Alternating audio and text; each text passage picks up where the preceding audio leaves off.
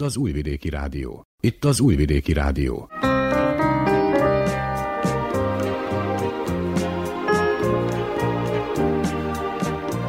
Egészségügyi mozaik.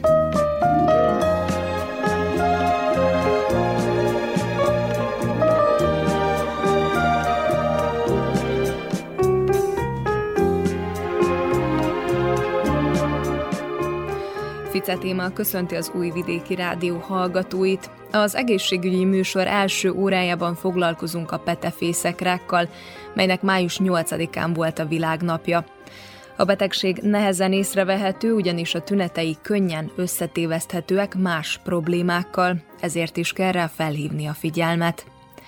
Fülorgégésszel beszélgettünk a fülpucolásról és a fülmosásról. Dr. Zorán Dukit elmondta, hogy nem szabad mélyen belenyúlni a fülbe, sőt, nem szabadna használni semmilyen fültisztító eszközt. Az Én Esetem című rovatunkban Katona Ildikó történetét hallhatják, akit 12 éve diagnosztizáltak cöliákiával. Továbbá szó lesz néhány tavaszi gyógynövényről, illetve azok felhasználási lehetőségeiről. Egy közérdekű információval is szolgálunk, a Nifelát nevű vérnyomás csökkentő gyógyszer hamarosan országszerte újra elérhetővé válik. Vannak gyógyszertárak, amelyekben már kisebb mennyiségben ugyan, de megérkezett.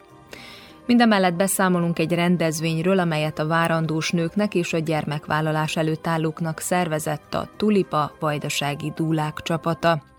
Topolyán pedig az egészségház napja alkalmából megemlékeztek az intézmény névadójára, dr. Hadzsi Jánosra.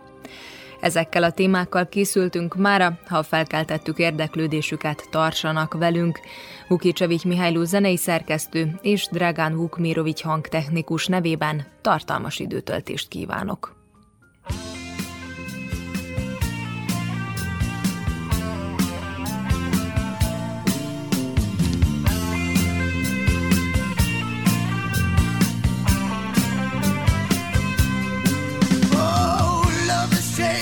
Sometimes mistakenly. This time it's making me high.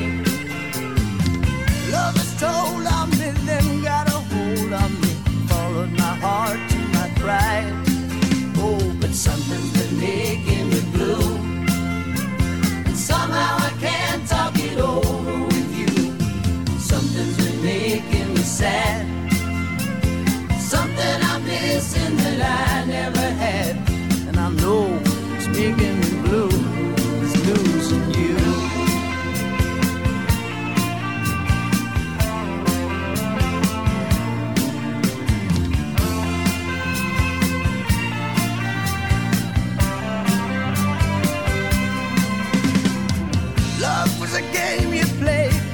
mistake I made, never found it in time.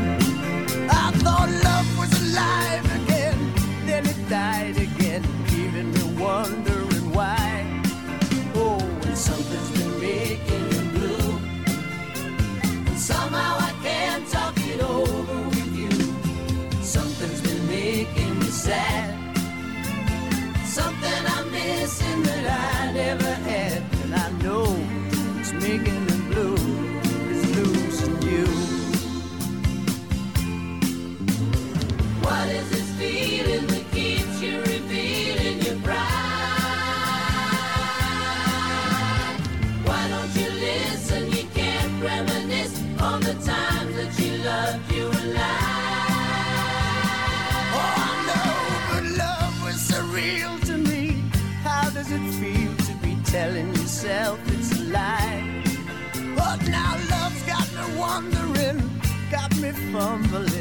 Got me stumbling by. Oh, but something's been making me blue. Somehow I can't talk it over with you. Something's been making me sad.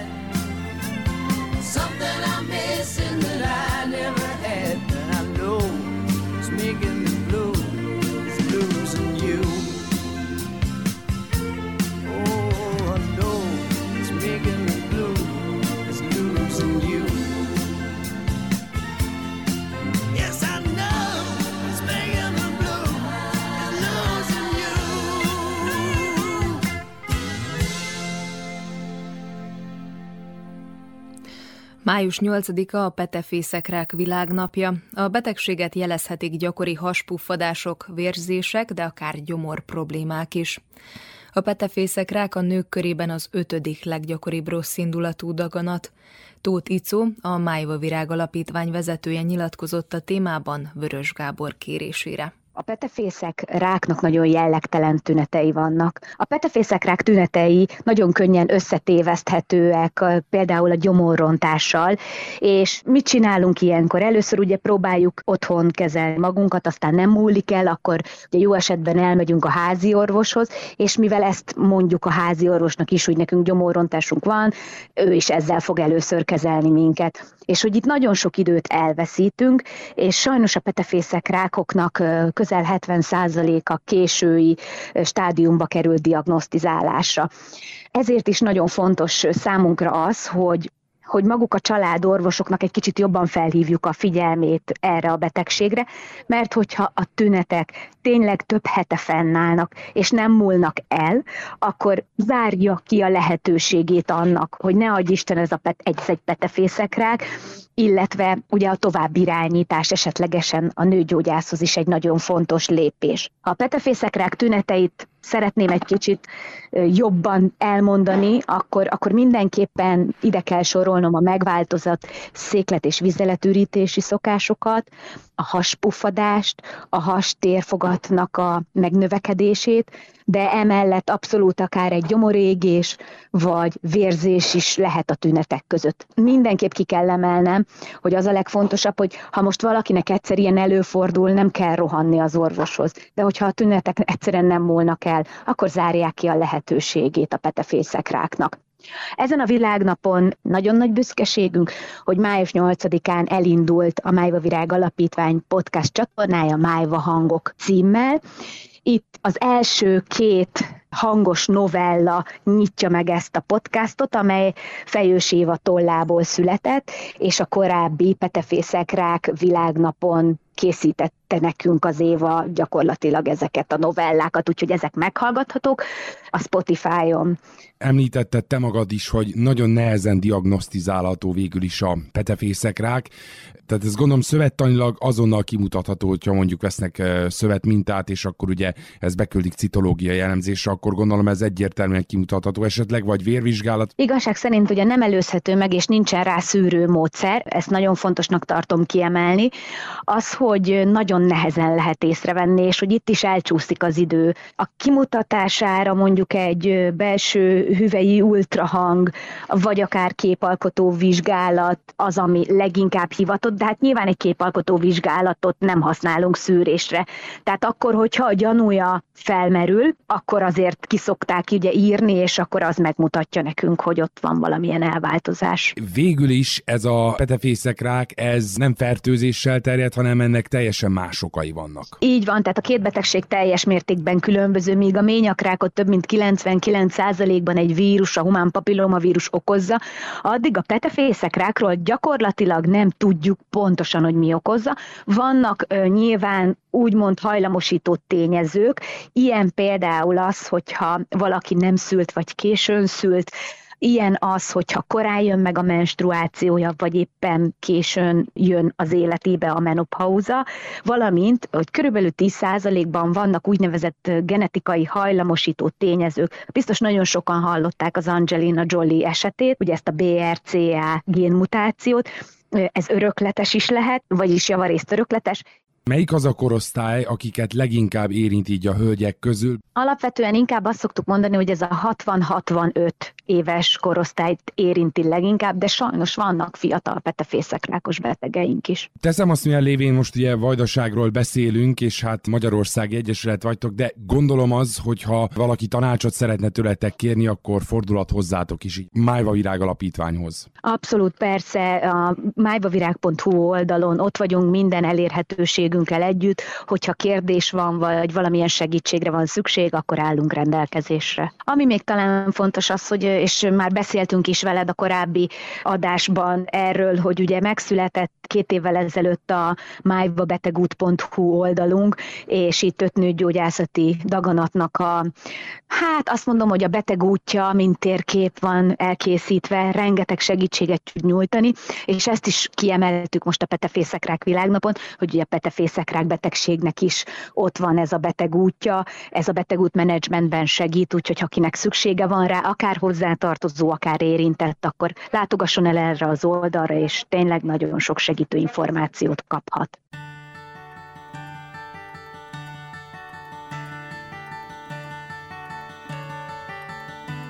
You fill up my senses like a night in a forest, like the mountains in springtime, like a walk in the rain, like a storm in the desert, like a sleepy blue ocean you fill up my senses. Come fill me again. Come, let me love you. Let me give my life to you. Let me drown in your laughter. Let me die in your arms. Let me lay down beside. Let me always be with you. Come, let me love you. Come, love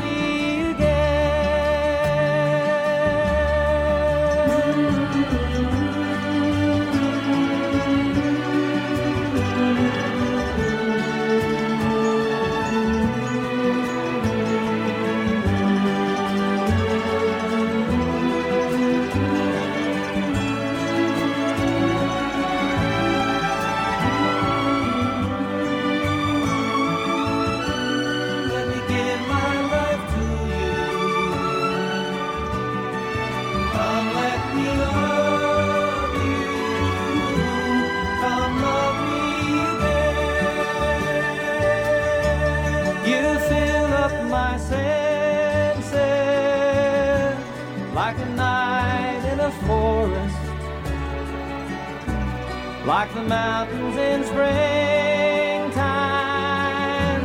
like a walk in the rain, like a storm in the desert, like a sleepy blue ocean.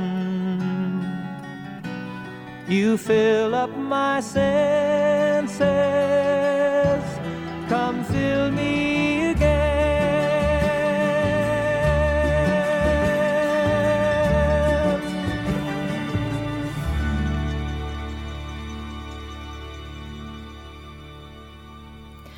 A főzsér fontos szerepet játszik a hallójárat higiéniájában, ugyanis kitisztítja a fülkagyulóba került külső szennyeződéseket, például a port vagy a baktériumokat.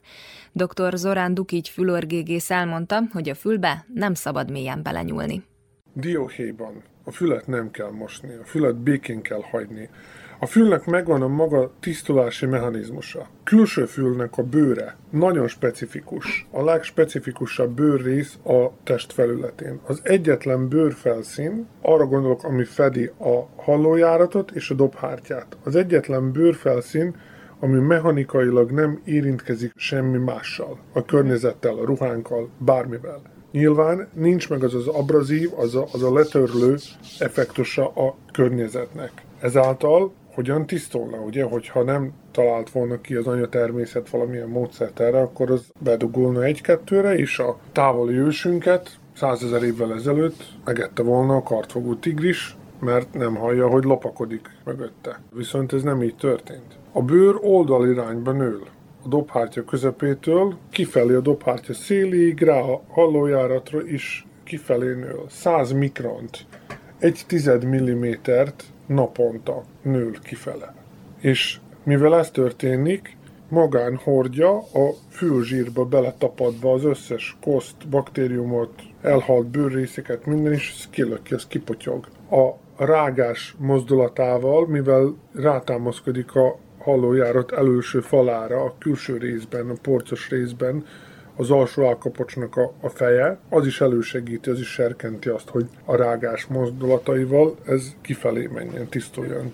De most ha ebben a helyzetben az emberünk fogja a fülpácikát is elkezdi döngetni be a fülzsírt, azzal semmi jót nem csinál, csak visszanyomja, esetleg rányomja a dobhártyára, vagy esetleg átszakítja a dobhártyát, és akkor csinál egy akkora problémát magának is, meg nekünk is, amit aztán sokszor nehezen tudunk megoldani. Uh-huh.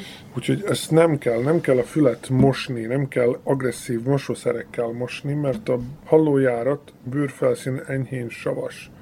A szappanok, samponok lugasak és az olyan védekezési reakciót vált ki egyrészt, hogy túltermeli a fülzsírt, a fülzsír a modifikált, vagyis az elváltozott verejték mirigyeknek a terméke, próbál védekezni, próbál egy, egy zsíros felületet kialakítani, ami víztaszító, másrészt pedig egy ilyen ekcémás gyulladás alakulhat ki, ami aztán, hogyha, mert az nagyon viszket, elkezdjük piszkálni, akkor megsértjük a halójárat bőrét, és akkor bejutnak baktériumok, ebből kialakul egy halójárat gyulladás. Úgyhogy a fület egy mint száz nem kell bántani, úgy más testnyílásba se dugunk bele pácikákat, meg ilyen-olyan dolgokat. Tehát akkor konkrétan ön azt mondja, hogy a fülpucolókat abszolút nem is kellene használni? Én be is tiltanám. Egyébként láttam most már ilyen nagyon korszerűsített fülpucolókat, amik spirálos a véget. Hát nézd, a hülyeség az végtelen. Hát vannak ezek a töltsérek, amiket meg kell gyújtani, meg, meg, meg ilyen, Igen, ilyen marhaságok. Hát, hát olyan, olyan dolgokat láttam, olyan harmadfokú égési sebeket láttam. Nem kell ezt csinálni. Semmit. Nem kell semmit Igen. csinálni. Csak itt egy kicsit megtisztítani. Hát hogy persze, hogyha kívülről látszik valami, ameddig az ujjunkkal be tudunk nyúlni egy zsebkendővel, vagy nedves zsebkendővel, vagy törölközővel, azt kitörőjük is, ennyi. Nem kell belenyúlni a főbe, a gyereknél se, senkinél sem. Hagyni kell a fület, hogy dolgozzon de viszont az is érdekes, hogy van, akinél ugye sokkal több ilyen fülzsírt termelnek ezek a mirigyek, és van, akinél szinte egyáltalán nem. Azért ez veszélyes tud lenni, hogyha jól tudom, mert hogy könnyebben bejutnak ezek a por, meg mindenféle dolgok a dobhártyához, tehát nem úgy tisztul. Hogyha nincs annyi fülzsír, gondolom, nem? Hát, hogyha valaki extrém szennyezett, légszennyezett környezetben dolgozik, ahol száll a por, minden, szóval egy olyan, olyan milliót kell elképzelni, hogy nem tudom, aratás ugye akkor nyilván beporosodik a füle is belülről, de hát azt, azt, azt aztán kitisztul. Uh-huh. Azt ki lehet uh-huh. onnan törölni szépen így, ameddig az ujjunkkal elérünk. Kb. két és fél centi hosszú a hallójárat, de így meg van hajolva. A külső porcos része az fölfele is hátra megy, a csontos része meg lefele is előre. Azért van az, hogy amikor vizsgáljuk a fület, akkor meg kell húzni a fülkagylót hátrafele is föl, hogy tengelybe hozzuk ezt a két részét a hallójáratnak. Hát nem tud az a por úgy belemenni, hogy mhm. lefedi a dobhártyát, vagy... Kisbabáknál mi a helyzet, hogy akkor ott is nyilván nem szabad bántani a fület, Nem kell bántani ott, igen. Hogyha bedugul a fül, el kell jönni hozzánk, és akkor mi kitakarítjuk biztonságos módon, kitisztítjuk, kimossuk, vagy műszerrel ki, kipattintjuk onnan azt a fülzsírt. De mhm. sokkal könnyebb azt, hogyha előzőleg nincs bedöngetve, meg hogyha esetleg csöpögtettek bele a vizsgálat előtt pár napot parafinoljat, vagy valami más olajat, ami fölpuhítja, vagy 3%-os hidrogént, ami szintén felpuhítja, mert ott nem csak a, a zsír van, a főzsír, hanem ott van a bőrnek a, az a hámréteg, ez a keratin is, ami aztán a parafinolajtól nyilván nem puhul fel a, a hidrogén kell. Az olajokat azt azért lehet használni otthon, vagy az sem? Nem kell használni, csak akkor használni, hogyha bedugult, és fel kell puhítani a dugót. De úgy, hogy most minden nap, vagy hetente, vagy rendszeresen nincs szükség Igen. rá. Nagyon érdekes ez, ez a fül história, hogy abszolút obszesszív szinten foglalkoznak az emberek ezzel, Na de, hogyha meg fülmosásra kerül sor, mert hogy valami történt, vagy eldugult, vagy valami, akkor annak lehetnek negatív következményei? Persze. Minden eljárásnak vannak szövődményei, negatív, lehetséges negatív következményei. Ha valaki szakszerűen végzi, akkor annak a lehetősége minimálisra csökken, meg hogyha a beteg jól kooperál, hogyha odafigyel és hallgatja azt, amit mondanak neki, akkor, akkor ez abszolút a minimumra csökkenthető. Szóval megtörténik az, hogy valakinek fülmosás következtében megsérül a hallójárata, mert megmozdult, mert az a suhogás, susogás a fülében, az, az őt zavar, és akkor megrántotta a fejét, és a fecskenőnek a csőrével megsérült egy kicsit a hallójáratből. Ez megtörténhet. De hát az aztán benül. Adunk gyógyszert, szárazon tartja a fülét, benül. Ennyi. Sokkal durvább sérülések történnek, hogyha különféle dolgokat földugnak a fülbe, vagy hogy szakszerűtlenül kezelik ők maguk otthon, vagy elmennek valaki idézőjelbe szakemberhez, aki aztán neki lát és olyat csinál, hogy ihaj. Bedugnak a fülükbe mindenféle hülyeséget, fokhagymát, meg kövirózsát, meg. Ez a középkorban ez nyilván akkor nem volt farmakológia, nem, nem volt gyógyszer, nem, ami ki van alakítva és úgy van hozzáidomítva a fül közegéhez, aztán mi fogjuk is levesszük a tetőről a kövirózsa levelét, és azt is fogjuk is egybe úgy, úgy bele belecsöpögtetjük a fülünkbe, belecsöpögtetünk mindenféle baktériumot, ami ott van a háztetőn, minden. Szóval. Érdekesség, és nem tudom, hogy ez valóban így van-e, hogy fülpucolás közben hozzáérhetünk egy ilyen idegszálhoz, ami összekötetésben van a többivel, és ez Köhög. Arnold reflexet hozza létre, és köhögtet bennünket, de hogy az még a szívműködés is kihatással lehet, hogy ez valóban igaz? Vagy igaz, mi? igaz, azért, mert a szenzoros beidegzését a aluljárat részének a vágus ideg, vagyis a tizedik kraniális ideg végzi, ami össze van kötve a, a nervus vagus, ugye? ami mozgatja a vegetatív ellátást nyújt a szívre, meg a tüdőre, a bronhuszokra, a rekeszizomra, meg lent a hasüregben is, és ezt irritálva okozhatunk ilyen, ilyen vágusreflexet. Épp úgy, mint ahogy megnyomhatjuk a szemgolyónkat, és le tudjuk lassítani a szívműködést, a szívfrekvenciát. Ez is érdekes. Igen, úgyhogy ez, ez, ez így van. Betegek egy része fülmosás, meg fülpiszkálás, bármiféle manipuláció következtében a, a halójáratban köhög. Nyilván vannak olyanok, akik hajlamosabbak a fülgyulladásra, de mivel tudják ezt megelőzni? Milyen praktikák vannak, hogy mint például, hogyha uszodába megy, akkor vannak ilyen füldugók? Tegyen füldugót, esetleg csöpögtessen bele valami olajat, próbáljanak hajmosáskor, hajfestéskor megelőzni azt, hogy bejussanak különféle vegyszerek a halójáratba, hajfesték, hidrogén, ápolók, samponok, szappanok, stb. Tehát még a hajmosáskor a sampon sem jó, ha belemegy. Nem Tehát, jó. Hát az előbb mondtam, hogy miért Igen. nem jó a savaslogos, ugye, hatás miatt, úgyhogy ez. Aztán, de nincsen abszolút értéke egyiknek se, szóval, hogyha valakinek hajlama van, akkor ezzel csak esetleg csökkenteni tudja annak a gyakoriságát, de hogy teljesen kizárni, hát nem. Legyen a Vajdasági RTV mellett bárhol és bármikor. RTV az önokos telefonján. Értesüljön azonnal a legfontosabb hírekről. Nézze és hallgassa műsorainkat, amikor önnek megfelel. Tájékozódjon műsorkínálatunkról. A Vajdasági RTV mindenhol és mindenkor önnel. Az Android alkalmazás az rtv.rs honlapon érhető el.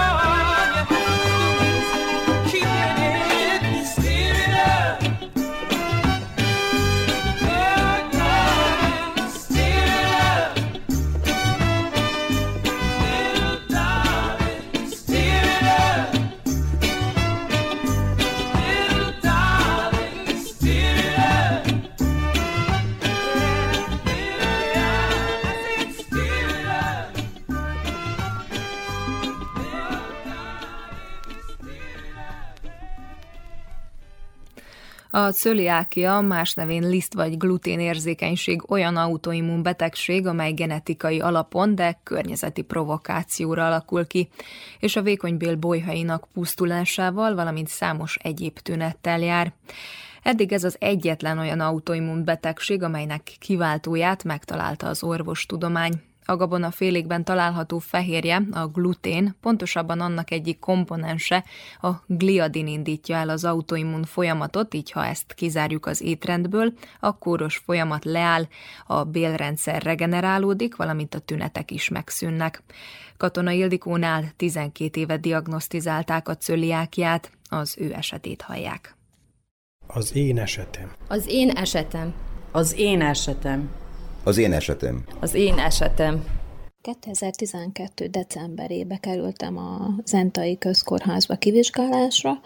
Előtte már régóta húzódtak a problémáim. Fölfújódás és hasmenés, ezek voltak a legalapvetőbbek, de nagyon kellemetlenek, és azért nagyon rosszul is éreztem magam a december előtt már ugye a pár hónappal, tehát mutatni inkább nyár végén, akkor, ha jól emlékszek, akkor már eléggé rossz állapotban voltam. Nem is nagyon mertem már sehova se kimozdulni, menni, csak a munkahelyemre jártam, de ott is azért kellemetlen volt ezekkel a tünetekkel együtt lenni, dolgozni a mindennapokban. Egy doktornő, szintén lisztérzékeny doktornő javaslatára elmentem egy vérvizsgálatra, Előtte persze voltak találgatások, hogy milyen problémáim lehetnek. Először például mondjuk a szisztematikus vizsgálatokon a a munkahelyemen, amikor ugye mentünk, amikor említettem a doktornőnek ezeket a problémáimat, akkor mindig mondta, hogy tartsak diétát. Persze ezzel nem lett jobb, akkor aztán fölmerült még a kandida gyanúja, de kiderült, hogy ugye ez sem az igazi probléma, és azután elmentem egy ugye komplet vérvizsgára, ahol a vérben bizonyos antitesteket kerestek, és ebből derült ki, hogy legalábbis itt voltak arra utaló jelek, hogy esetleg a glutén a probléma. Azután ugye bementem a kórházba, vizsgálatokra és gyomortükrözésem volt, tehát ebből pedig pontosan megállapították a cöliákiát, vagyis lisztérzékenységet, akkor ugye elkezdtem ezt a gluténmentes diétát, és már mondhatom, hogy egy pár napon belül éreztem, hogy elhagytam ezeket a gluténos ételeket, sokkal könnyebb volt. Tehát mielőtt bekerültem a kórházba, előtte ugye időpontot kaptam egy orvosnál, aki ott dolgozott a belgyógyászaton, konzultációra, megnézte az eredményeimet és az állapotomat, és hát ő is látta, hogy itt valami nagyobb baj van, de igazából ő se tudta, ezért mondta, hogy jó lenne, ha befeküdnék a kórházba, és akkor egy komplet alapos kivizsgálásba vennék részt. Akkor emlékszem, hogy karácsony volt, és úgy szerettem volna, hogy jó van, várjuk meg az ünnepeket, és akkor az, azután, ugye, de hát nem nagyon volt választási lehetőségem, mert akkor tulajdonképpen én már, jól emlékszem, jártam be, infúziókat kellett, hogy felvegyek, illetve már a munkám során is előtte, ezt megelőzően Emlékszem, hogy volt egy olyan nap, ez egy szombati nap volt, és a munkahelyemen voltam, dolgoztunk, és egyszer csak azt vettem észre, hogy elkezdett zsibbadni a szám, és nem tudtam már beszélni. Akkor valahogy fölhívtam a szüleimet, hogy jöjjenek, mert gond van, valami nincs rendben, akkor bementünk a zentai mentőállomásra, és ott is már kaptam infúziót, tehát ott már azért tudtuk, hogy valami komolyabb probléma lehet. Így aztán befeküdtem a kórházba, ahol egy nagyon kellemetlen vizsgálaton ástam túl, ez a gyomortükrözés, nem fájdalmas, de kellemetlen, és tulajdonképpen itt lett meg a pontos diagnózis a cöliákiáról, a lisztérzékenységről, ez tulajdonképpen egy autoimmun betegség, de ugyebár nem azt mondjuk, hogy betegek vagyunk, hanem ez egy bizonyos állapot. Miután meglett a diagnózis, aztán már számomra is kitisztult a kép, hogy itt tulajdonképpen mi is történt. Tehát a vékony bélbe található bolyhok, mivel hogy egy teljesen allergiás közeg alakult ki, hogy elsorvadtak, tönkrementek, és nem tudták biztosítani a felszívódást, tehát tulajdonképpen az én szervezetem nem jutott táplálékhoz, ásványi anyagokhoz, mindenhez, ami kell ugye a mindennapi élethez, tehát nem volt felszívódás, megszűnt, ezért voltam súlyos vérszegény is, és mindennek hatására tulajdonképpen a szervezetem saját magát kezdte leépíteni. Mindez mellett még kiderült az is, hogy súlyos csontritkulásom van, Ugye itt valószínű, hogy ugye a kálcium is, ahogy ürült ki a szervezetemből, de ezt, ha jól emlékszek, miután meg lett állapítva, egy hónappal utána ismét voltam ellenőrzésen, és akkor már, már volt változás. Közben ugye, amint a kórházon meg lett a pontos diagnózis, szigorúan gluténmentes étrendet tartottam, már egy pár nap után éreztem, hogy nagyon jól érzem magam, és nem volt probléma még evés után se. Ezzel együtt sokat kellett sétálnom, mennem, gyalogolnom, vitaminokat szedtem, orvosságot semmiet, és egy, nem emlékszek pontosan, de nagyon gyorsan visszatértem a, a megszokott hétköznapokhoz. Nagyon nehéz volt, miután hazamentem a kórházból megoldani, illetve hogy mit is ehetek tulajdonképpen, vagy mit nem. Rengeteget olvastunk az interneten, anyukám is folyamatosan böngészte recepteket, különböző oldalakat olvasgatott, informálódott, hogyan és a miként is tud nekem főzni hogyan tudjuk otthon ezt megoldani. A boltokba ugye nagyon szerény, vagy alig van lehetőség ilyen termékek megvásárlására, legalábbis ugye 12 évvel ezelőtt. Most már azért valamivel jobb a helyzet, de még mindig nagyon kevés a választék ezzel kapcsolatban. És akkor hát ugye otthon próbáltunk úgy, ahogy tulajdonképpen itt, ami a legfontosabb volt, a négy alapvető gabonát kizártuk az étrendből, a búza, árpa, ros és a zab. A kukoricát és rist fogyaszthattam, húsokat, gyümölcsöt, zöldséget, tájterméket, bármit, amiről ugye biztosan tudtuk, hogy nem tartalmaz glutént. Rengeteget kell olvasni a termékeken folyamatosan bármilyen vásárlás során, de nem volt probléma tulajdonképpen, csak nehéz volt, amikor az ember még ugye nem is tudja, hogy mit lehet, mit nem, amikor még csak úgy keresgél.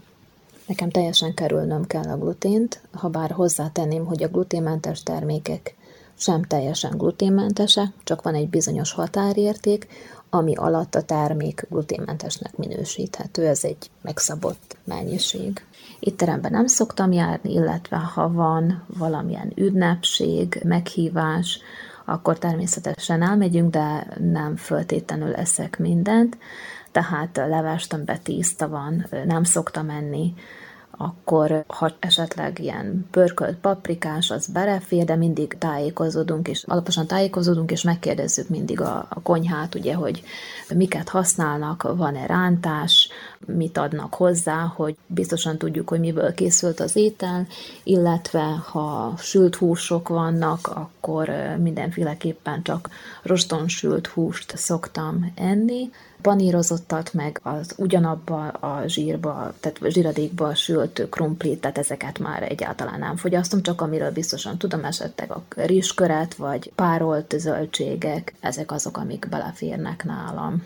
Ezek sem biztosak, hogy nem érintkeztek, de amennyit megengedek magamnak, hogy egyek ilyen helyeken, az tényleg egy olyan minimális mennyiség lehet, hogyha van, hogy igazából attól nem szokott problémám lenni, de persze ez nem azt jelenti, hogy ezt így lehet, vagy ajánlatos. A bolti termékeken általában ugye, mint allergén szerepel a glutén, ez fel kell, hogy tüntessék, Viszont sok olyan dolog van, amin nem szerepel biztosan a glutén, viszont föl van tüntetve, hogy tartalmazhat, illetve nyomokban tartalmazhat. Na most van olyan, hogy olyant bevállalok, tehát olyat eszek, amin írja, hogy nyomokban tartalmazhat. Ez tulajdonképpen azt jelenti, hogy a szennyeződés történhet a gyártás során, tehát ezt a keresztszennyeződést úgy kell elképzelni, hogy ugye van egy gyártási folyamat, mondjuk vegyük egy futószalagot, ahol lehet, hogy glutinos termékeket készítettek, és azután, hogyha nincs egy olyan eljárás, hogy megtisztítsák teljesen, vagy hasonló, akkor engedhetnek mondjuk egy más terméket, amit egy, amihez egyébként nem adnak glutént, de a gyártás folyamat során, ugye az előző gyártás folyamat során ott maradhat a szalagon, és akkor így bekerülhet, tehát tulajdonképpen ezt vehetjük egy ilyen keresztszennyeződésnek. Azért engedem meg néha magamnak ezeket a nyomokban tartalmazhat gluténos termékeket, mert nem biztos, hogy ezekbe nem kisebb a glutén jelenléte, mint az egyébként gluténmentesbe, amiről ugye beszéltem, hogy ezek is tartalmaznak glutént. Eleinte ugye az ételeket édesanyám készítette, amíg otthon éltem, 7 éve kerültem el otthonról, és azután ugye saját magam kellett ezt megoldani. Én magam itthon csak gluténmentesen főzök, sokáig tartott, hogy úgy kitaláljam, hogy azért, hogy ez hogy is megy, nem egy egyszerű dolog mondjuk az én gluténmentes lisztemmel dolgozni, máshogy viselkedik, más, más hogyan kell ezeket a recepteket értelmezni az én lisztemmel, úgyhogy sok volt a próbálgatás részemről, anyukám részéről is, de ugye szerencsés vagyok, mert ő már azért sok mindent kikísérletezett, mire én el jöttem otthonról, úgyhogy így már sok mindent könnyebb volt elkészíteni, a kenyeret is kisütni magamnak, ugye én nem vásárolok kenyeret, hanem mindig magamnak sütöm. A konyhám csak gluténmentes, párom is így étkezik, mert ugye én nem tudok ő neki külön főzni, vele, én nem tudom ezeket a gluténes ételeket külön kóstolgatni, és kétfelé főzni, így azért ő is úgy étkezik. Persze kivéve a kenyeret, mondjuk azt, tehát ő azért jár pékhez vásárolni. Egyébként fontos tudnivaló azért, hogy akinek nincs diagnosztizálva gluténallergia vagy lisztérzékenység, ez a kettő fogalom egyébként külön dolog. Tehát, hogyha nem indokolt, akkor nem szabad így étkezni, mert azért a, ezekben a gabonákban vannak nagyon fontos vitaminok, tápanyagok, amire a szervezetnek különben szüksége van. A környezetem elfogadta, eleinte sok mindenkinek ismeretlen volt ez a dolog, de persze, ahogy elmeséltük, és akkor úgy elmondtuk, hogy ugye ez mi mindennel jár, aztán ők is odafigyelnek a társaságba, és természetesen rendszeresen vannak ilyen közös étkezések, sütögetések, főzések, de mindenki nagyon megértő és segítőkészelve, tehát ők is azért tudják, hogy mi az, amit használhatnak, mi az, ami, amit nem, tehát hogy én is mindig tudjak együtt tenni velük. Az alapanyagokat végül is már nem olyan nehéz beszerezni, mert ugye tudom már, hogy miért hova kell menni, főleg egészséges boltok, bioboltok, ezekbe találhatók meg ezek a gluténmentes termékek. Még mindig úgy érzem, hogy oda át,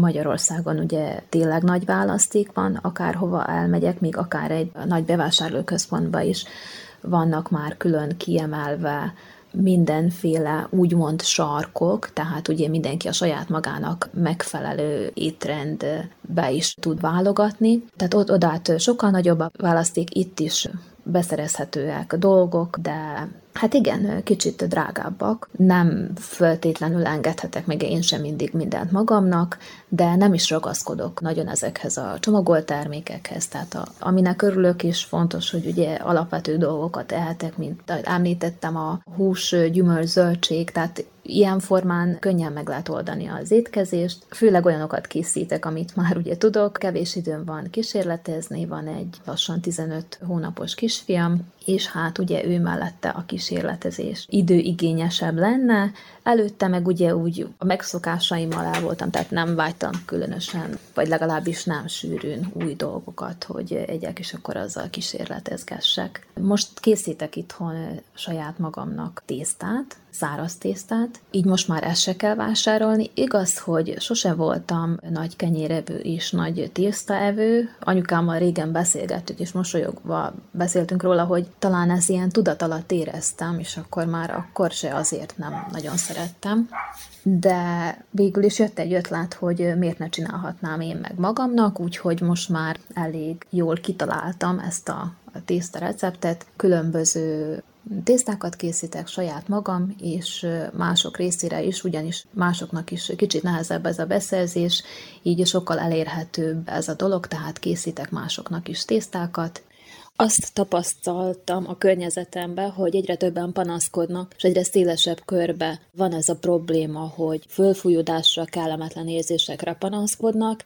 Érdemes minél előbb utána járni, és felkeresni egy orvost konzultációra, illetve akár egy vérvételre, ugyanis ott is már vannak különböző mutatók, amikkel kimutatható vagy megállapítható bármilyen gyanú ezzel a témával kapcsolatban.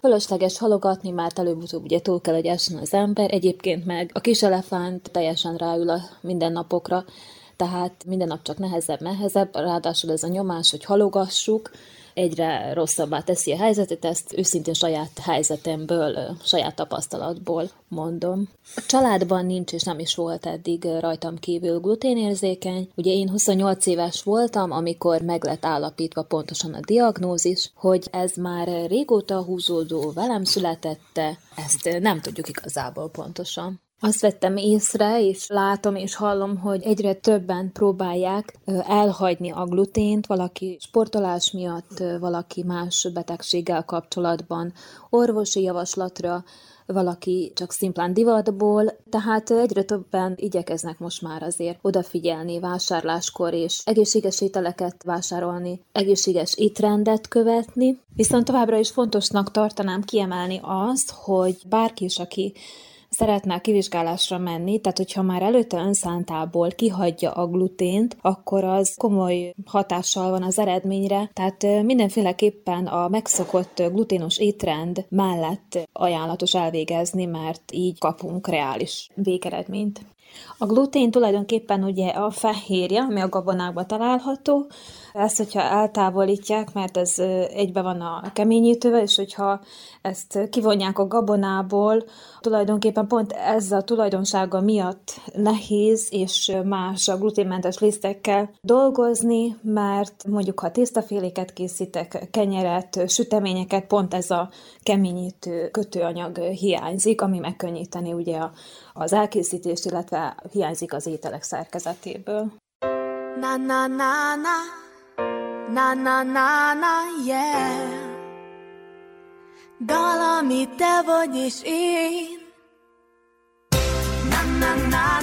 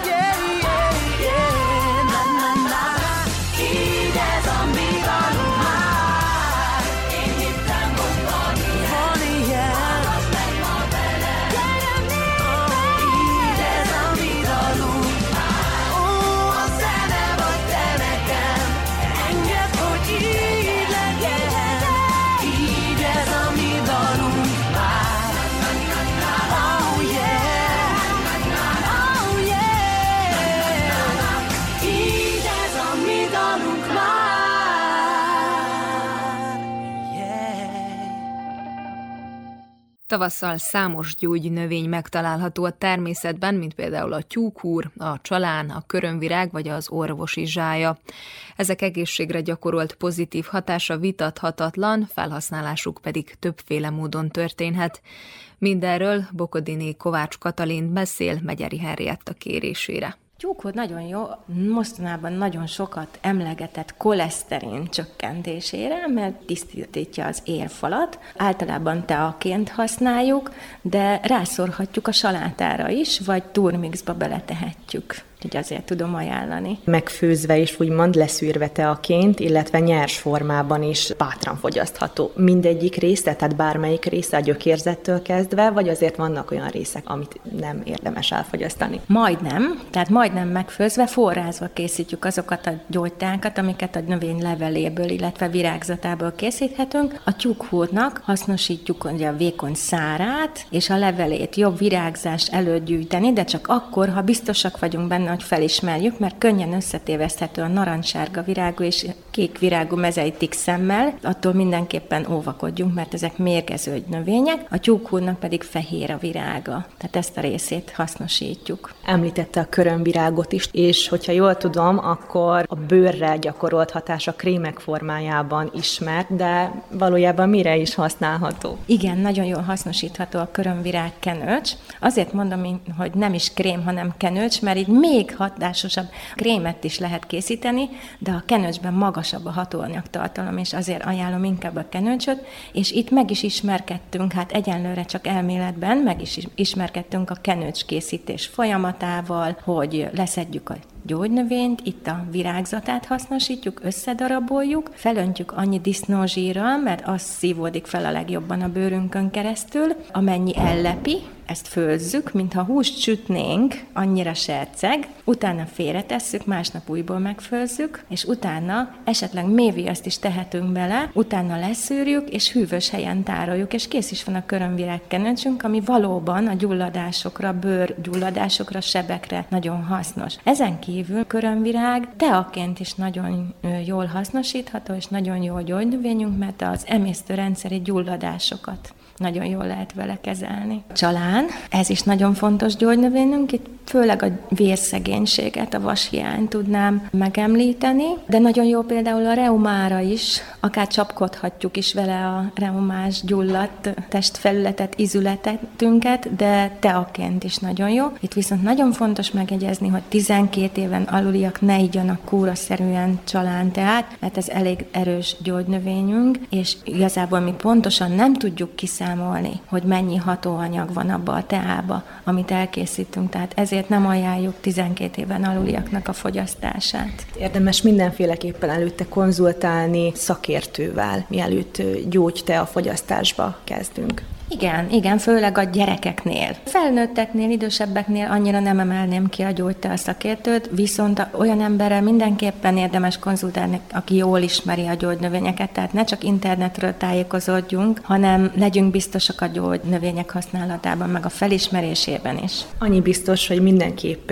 jobb hatással van a szervezetre, mint hogyha gyógyszerhez nyúlnánk ilyen esetekben. Feltétlenül, hiszen a gyógynövényeknek nincsen mellékhatása. És gondolom egyikünk egyikünknek sem, akik érdeklődünk ez iránt a téma iránt, egyikünknek sem az a szándékunk, hogy a gyógyszergyárakat támogassuk. A másik az pedig, hogy gyűjtjük is ezeket a gyógynövényeket. Tehát ha kimegyünk a természetbe, akkor már kint vagyunk a jó levegőn, és a lelkünket is ápolgatjuk ezekkel a gyűjtésekkel. Tehát mindenképpen hasznosabb a gyógynövények használata, mint a gyógyszereké. Az utolsó gyógynövényről még nem beszéltünk. Az orvosi zsájáról, igen. Hát ez is egy nagyon fontos kerti gyógynövény. Úgy szoktuk emlegetni, hogy a zsája, de ha azt mondjuk, hogy a zsája, akkor biztos, hogy az orvosi zsájára gondolunk. Nagyon szép lila virágú gyógynövény, nagyon jól csökkenti a gyulladásos folyamatokat, például mandula gyulladása, gyulladása nagyon jó. Használhatjuk a teáját, szintén forrázással készíthetjük, de használhatjuk a tinktúráját is, amit a gyökeréből készíthetünk, vagy koratavasszal hasznosíthatjuk, vagy később, de még a leveléből is készíthetünk tinktúrát. Én a leveléből is szoktam, meg a virágzatából is benne hagyjuk a pálinkába, én pálinkából készítem a tinktúrát, és akkor néhány hét után leszűrjük. És ez akár egész télen is kitarthat, amikor friss levelet nem találunk. Mindegyik gyógynövénynek, amit említettem, használhatjuk a szárított változatát is. Ezt sötét hűvös helyen jó határoljuk őket. Én vászonzacskóba szoktam őket beletenni vászonzsákocskákba, és akkor így jól el vannak a kamrában. Tehát érdemes a gyógynövényekre odafigyelni, hiszen úgymond itt vannak előttünk, körülvesznek minket, de azért mindenképp érdemes szakemberrel konzultálni előtte, utána nézni, ajánlani, hogy mit, hogyan lehet felhasználni. Igen, feltétlenül ezt ajánlom. És nagyon sok könyvet olvassunk, mert van olyan, hogy én is megveszek egy könyvet, csak azért, mert egy gyógynövényről egy-egy új gondolatot meg tudok belőle. Úgyhogy érdemes búvárkodni.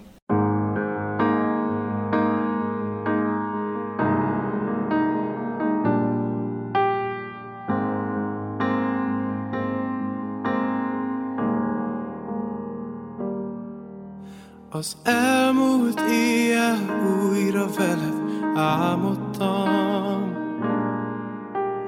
Álltunk egy folyónál ketten mámorban. Elmondtad, mit elhazudtál oly sokszor. Én gyönyörködtem, s hittem neked századszor mert én látom rajtad, hogyha fázol És nekem is fáj, hogyha sírsz. Lehet már nem vagyok ott veled De meg kell végre értened, hogy féltelek Féltelek. Álmomban gyönyörű voltál. Gyönyörű voltál, s nem szóltál. Egy pillantással oly sok mindent Hozzád értem, s éreztem, amit a való életben már nem. Lelkem felkacag, aztán meghasad. Mert én látom rajtad, hogyha fázol És nekem is fáj, hogyha sírsz. Lehet már nem vagyok ott veled, de meg kell végre értened, Mert én látom rajtad, hogyha fázol És nekem is fáj, hogyha sírsz. Lehet már nem vagyok ott veled, de meg kell végre értened, hogy féltelek Féltelek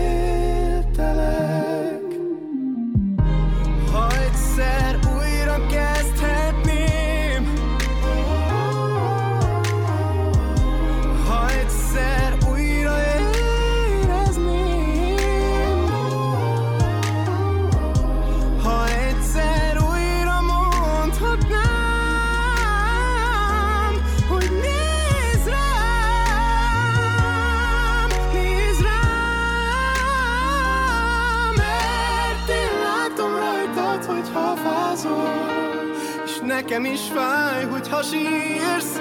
Lehet már nem vagyok ott veled De meg kell végre értened, hogy féltelek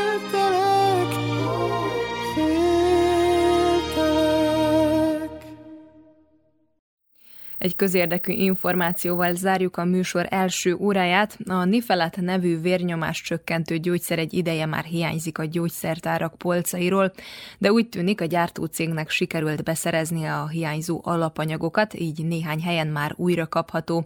Hamarosan országszerte újra zöggenőmentesen zajlik majd a forgalmazása.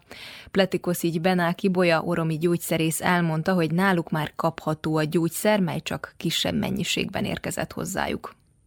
A Nifelát tabletta az úgynevezett kálciumcsatorna blokkolói közé tartozik, és véredénytágító hatása van. Ezáltal csökkenti a magas vérnyomást, megakadályozza a szívinfarktus és az agyvérzés kialakulását. Igen régóta ismert gyógyszer, receptre is kiadható, széles körűen használt készítmény. Csak kardiológus vényleménye alapján helyettesíthető másik gyógyszerrel. Április közepe óta akadozott az ellátás, azonban kisebb mennyiségben ugyan, de megérkezett a gyógyszertárainkba.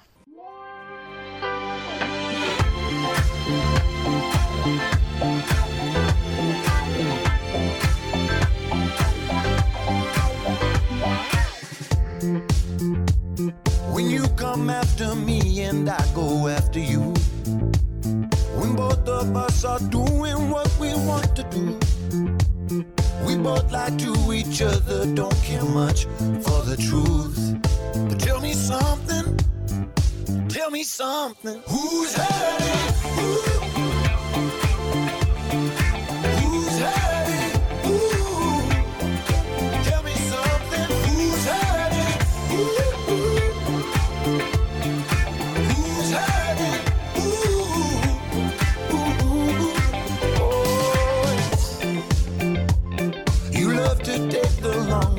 Just cut straight through. You tell me who I am, I tell you what to do. Both of us are victims of each other's contradictions. When our instincts meet, we can't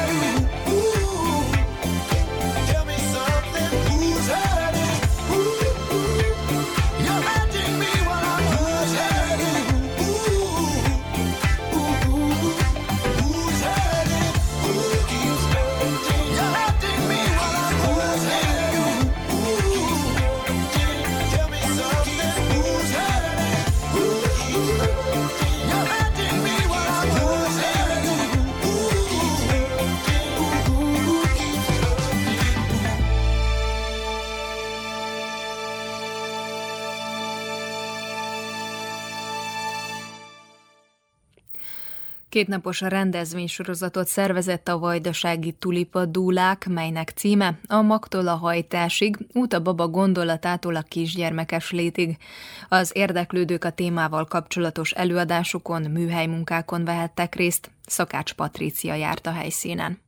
A rendezvény célja az volt, hogy a kismamák kapjanak egy átfogó képet a fogantatásról, a családdáválás pszichológiájáról, a várandóságot érintő lelki változásokról, a szülés folyamatáról, a gyermekágyról és a kisgyermekes létről, részletezte Vígi Sára, a rendezvény egyik szervezője.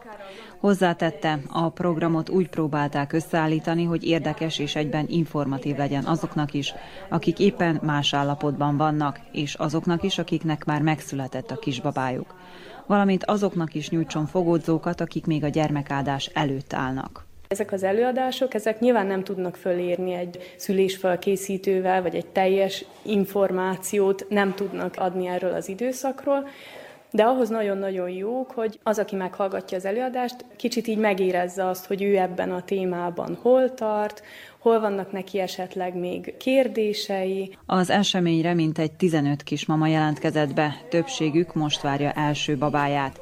Így, mint mondták, hasznos volt számukra a több területet átfogó előadás sorozat. Nagy Zámbó sarolta a résztvevő hasznosnak találta az előadásokat. Amikor megnéztem a programot, akkor már láttam, hogy itt lesznek olyan nekem aktuális témák, amikről éppen vannak kérdéseim. Például ez a gyermekágyas felvilágosítás, a szülési fájdalomról, hogy pontosan milyen is lehet a szülési fájdalom, akkor maga a szülés folyamatáról is volt egy előadás, az is nagyon érdekes volt.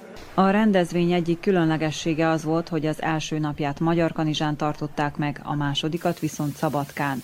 Erre a döntésre azért került sor, mert időközben Szabadkán megnyílt a Studio Moment közösségi tér, amelynek egyik célközönsége éppen a várandósok, akiket a későbbiekben programokkal várnak majd.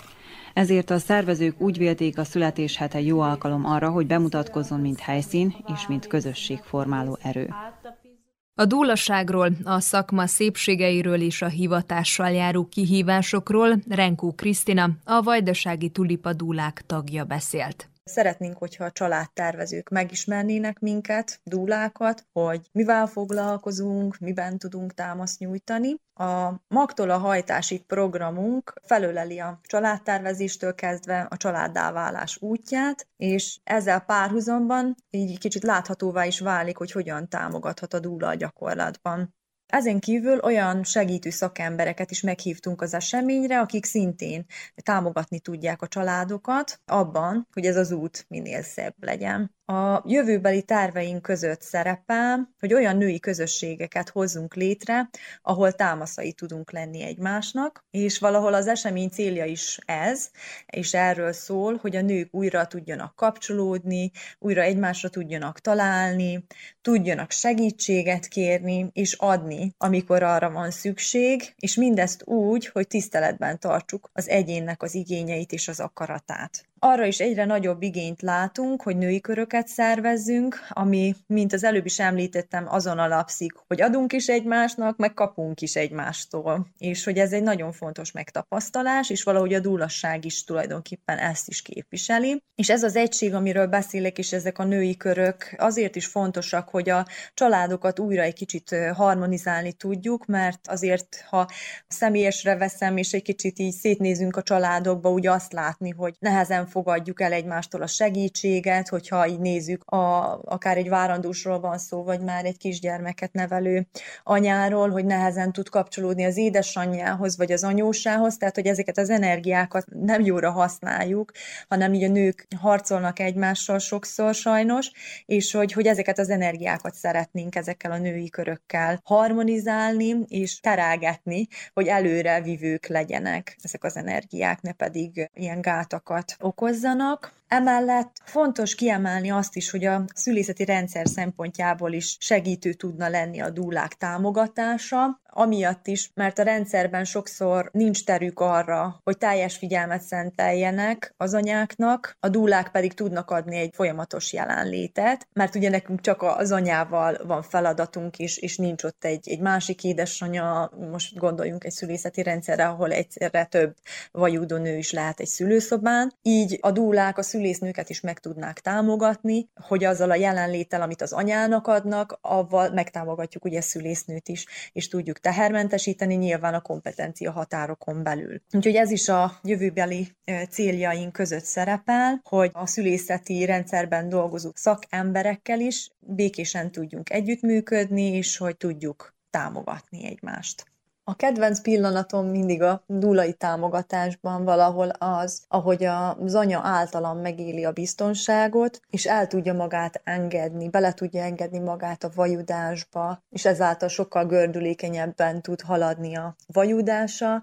Itt legyen szó akár arról, ha egy olyan anya, anyát kísérek, akinek van egy másik gyermeke, aki akár, hogyha otthon vajudik, jelen van a vajudáskor, hogy, hogy az anyának nem kell arra figyelnie, hogy most kisfiának anyának, kislányának elmagyarázza, hogy most itt mi történik, ezzel megállítva tulajdonképpen egy picit a folyamatot, amiben ő van, hanem akkor ebben tudok én segíteni, vagy a férjnek, hogy most az, az asszony miben van. Ez mindig egy olyan gyönyörű pillanat, amikor tehermentesítem tulajdonképpen az anyát, és ő csak a vajudásával tud foglalkozni. Nagyon sok szép pillanata van egyébként a dúlai kísérésnek, onnantól kezdve, hogy a várandóssal megismerkedek, és együtt elkezdünk dolgozni, és elkezdjük építeni a bizalmat egymás között. Tehát azt tudni kell, hogy a dúla és a kismama között is a kapcsolat olyan, mint a szerelem, egy picit hasonló. Hogyha nincs meg a kémia, akkor nyilván keresni kell egy másik segítőt, mert egy olyan nő tud támogatni egy másik anyát, akik egymásra tudnak hangolódni, és hogyha ez nincs meg, akkor nyilván nem fog tudni megbízni az anya abban az adott dúlában is, ezért is jó, hogy egyre több dúla van, hogy az anyák tudnak közülünk válogatni, és nincs két egyforma dúla, dúla, pont ez a még szebb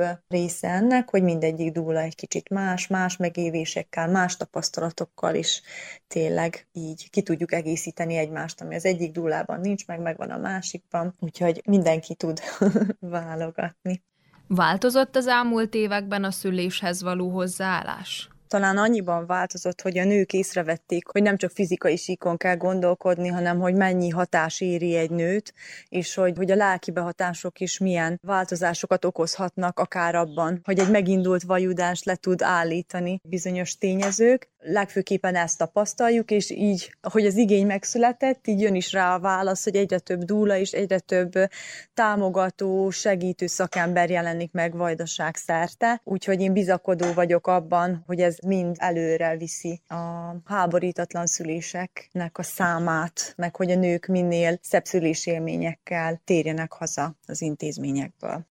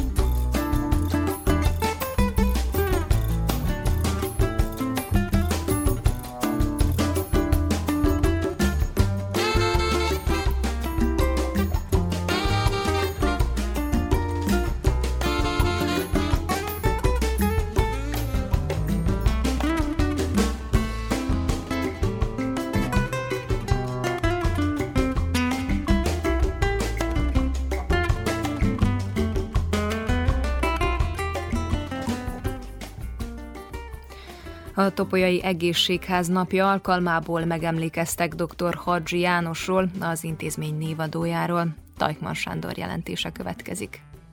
A rendezvényen dr. Illés Csilla, a Topolyai Egészségház igazgatónője méltatta dr. Hadzsi János munkásságát. A Topolyai önkormányzat nevében Szatmária Adrián polgármester helyezett el koszorút a szobornál. A polgármester hangsúlyozta, hogy a topolyai önkormányzat az idei évben több mint 17 millió dinárral támogatta az egészségház működését. Dr. Hadzsi János, a Topolyai Egészségház névadója 1851. április 5-én született Szentesen. Iskoláit Szentesen, az orvosi egyetemet Pesten végezte el. Négy éven át a Rókus Kórház különböző osztályain gyakornokként dolgozott, szakosította magát. 1878-ban rokonlátogatóba ment Topolyára. Az ifjú orvost megragadta a bácskai kisváros, amely akkor éppen községi orvos nélkül volt. Megpályázta és elnyerte az orvosi állást,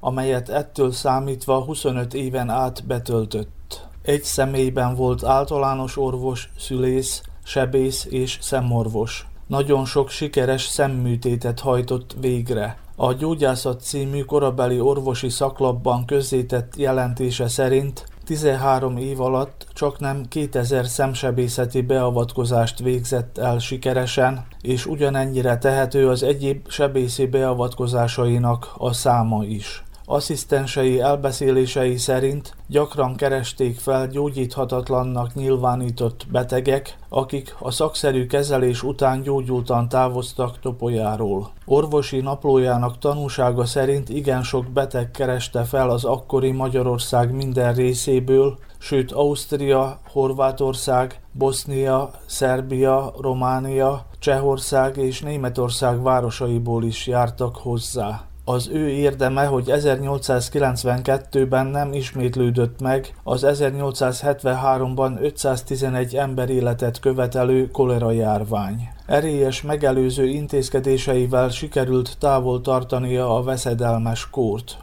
A szegényeket ingyen gyógyította, saját pénzéből vett épületeket, ahol rendelőt alakított ki, az első artézi kút fúrását is anyagilag támogatta. Dr. Hadzsi János orvosi elfoglaltsága mellett igen hamar a helyi közélet egyik főszereplőjévé vált. Számos társadalmi egyesület a tagjává, elnökévé, díszelnökévé választotta. 1885-ben megszervezte Topolyán az önkéntes tűzoltó egyletet, melynek haláláig főparancsnoka volt. a munkanélküliek helyzetének javítása érdekében téli háziipari tanfolyamokat szervezett. A szegény parasztság számára tejszövetkezetet alakított, valamint szorgalmazta a fajbaromfi tenyésztését, és ezzel megvetette a később országos hírővé váló topolyai baromfi tenyésztés alapjait. Tartalmas és tevékeny élete 1903. június 13-án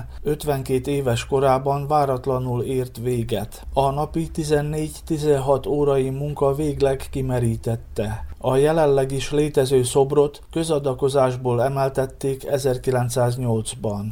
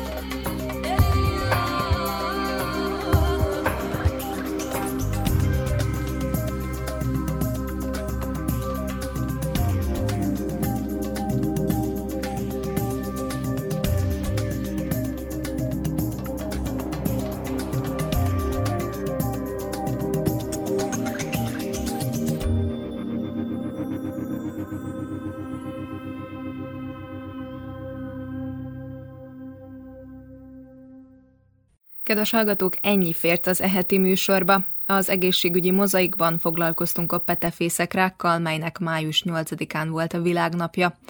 Majd hallhattak egy beszélgetést, amelyben dr. Zorán Dukics elmondta, hogy nem szabad mélyen belenyúlni a fülbe, sőt, nem szabadna használni semmilyen fültisztító eszközt.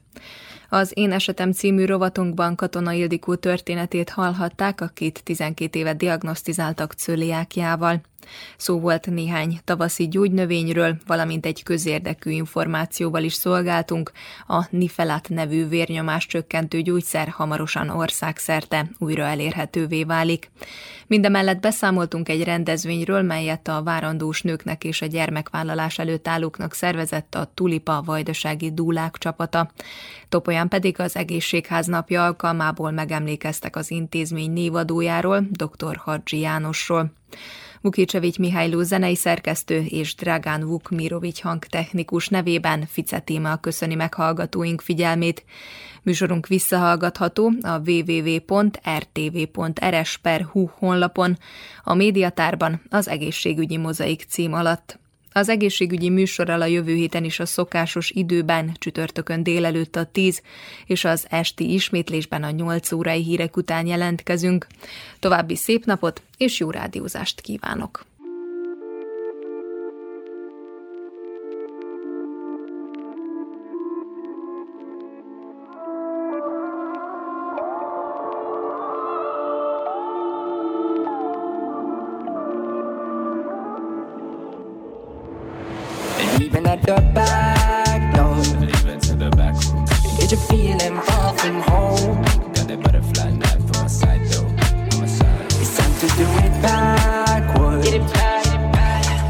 Back. You slipping through that hole. Stripped down to the bone. Feeling low. It's 6:30 a.m. and I wake up at the railway station. That's not I thought I'd give a visitation, but two hours later we got fucked up. Really got fucked up. Don't I got lost. And now I'm stuck in the depressing reality. Sitting in the back, feeling higher than I've ever been. But I've never been honest, never been true to you. So I should leave you. I should get lost, like I should hurt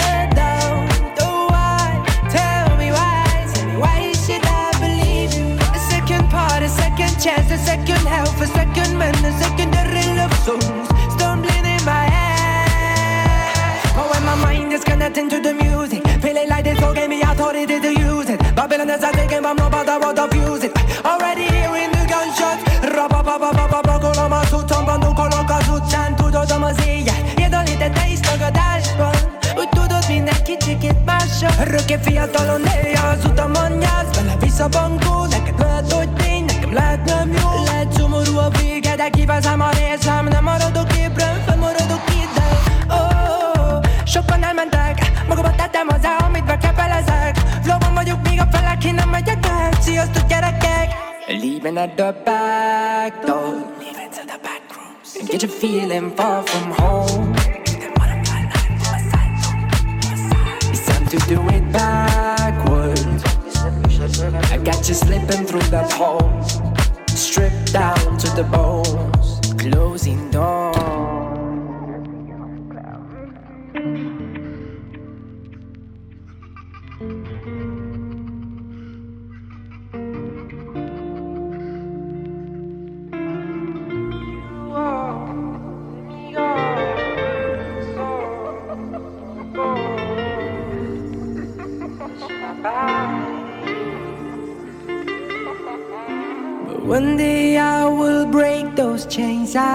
Feel so tired from all these days. You make me feel so special and so wasted.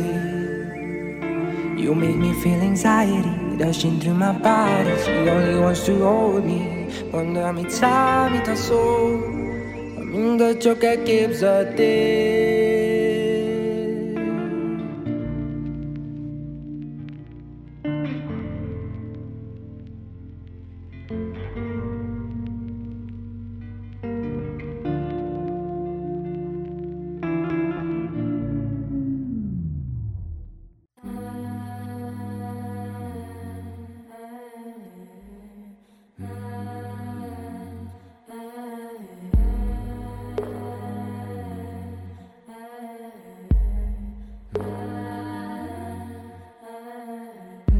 I was listening to the ocean. I saw a face in the sand. But when I picked it up, then it vanished away from my hands. Dawn. I had a dream I was seven, climbing my way in a tree. I saw a piece of heaven waiting impatient And I was running far away. Would I run off the wall someday? Nobody knows, nobody knows. And I was dancing in the rain. I felt alive and I can't complain. But no, take me home, take me home where I belong. I can't take it anymore.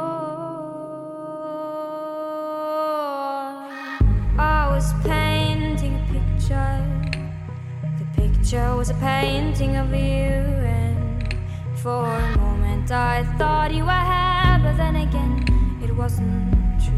Dawn. And all this time I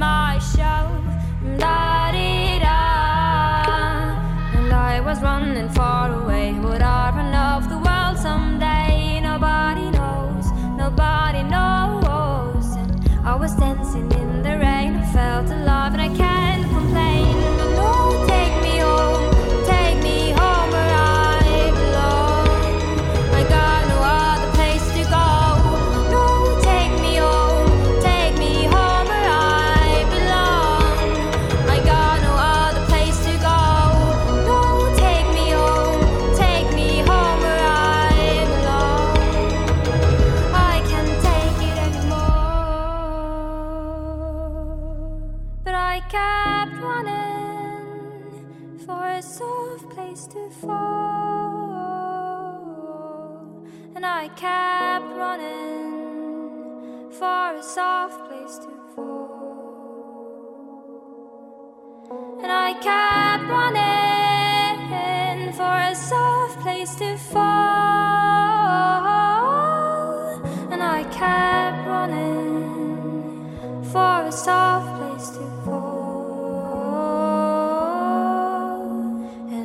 was running far away. Would I off the world someday?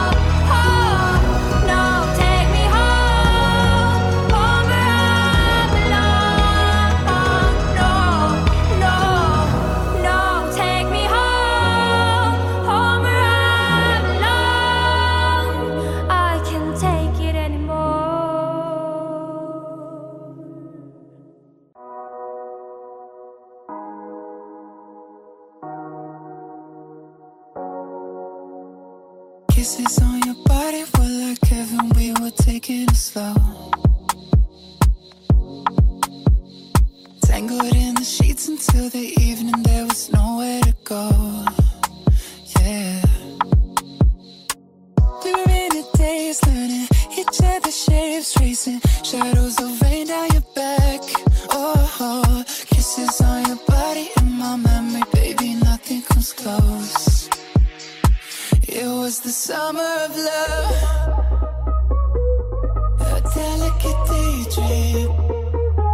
And for a couple of months, it felt like we were 18. Yeah, it was the summer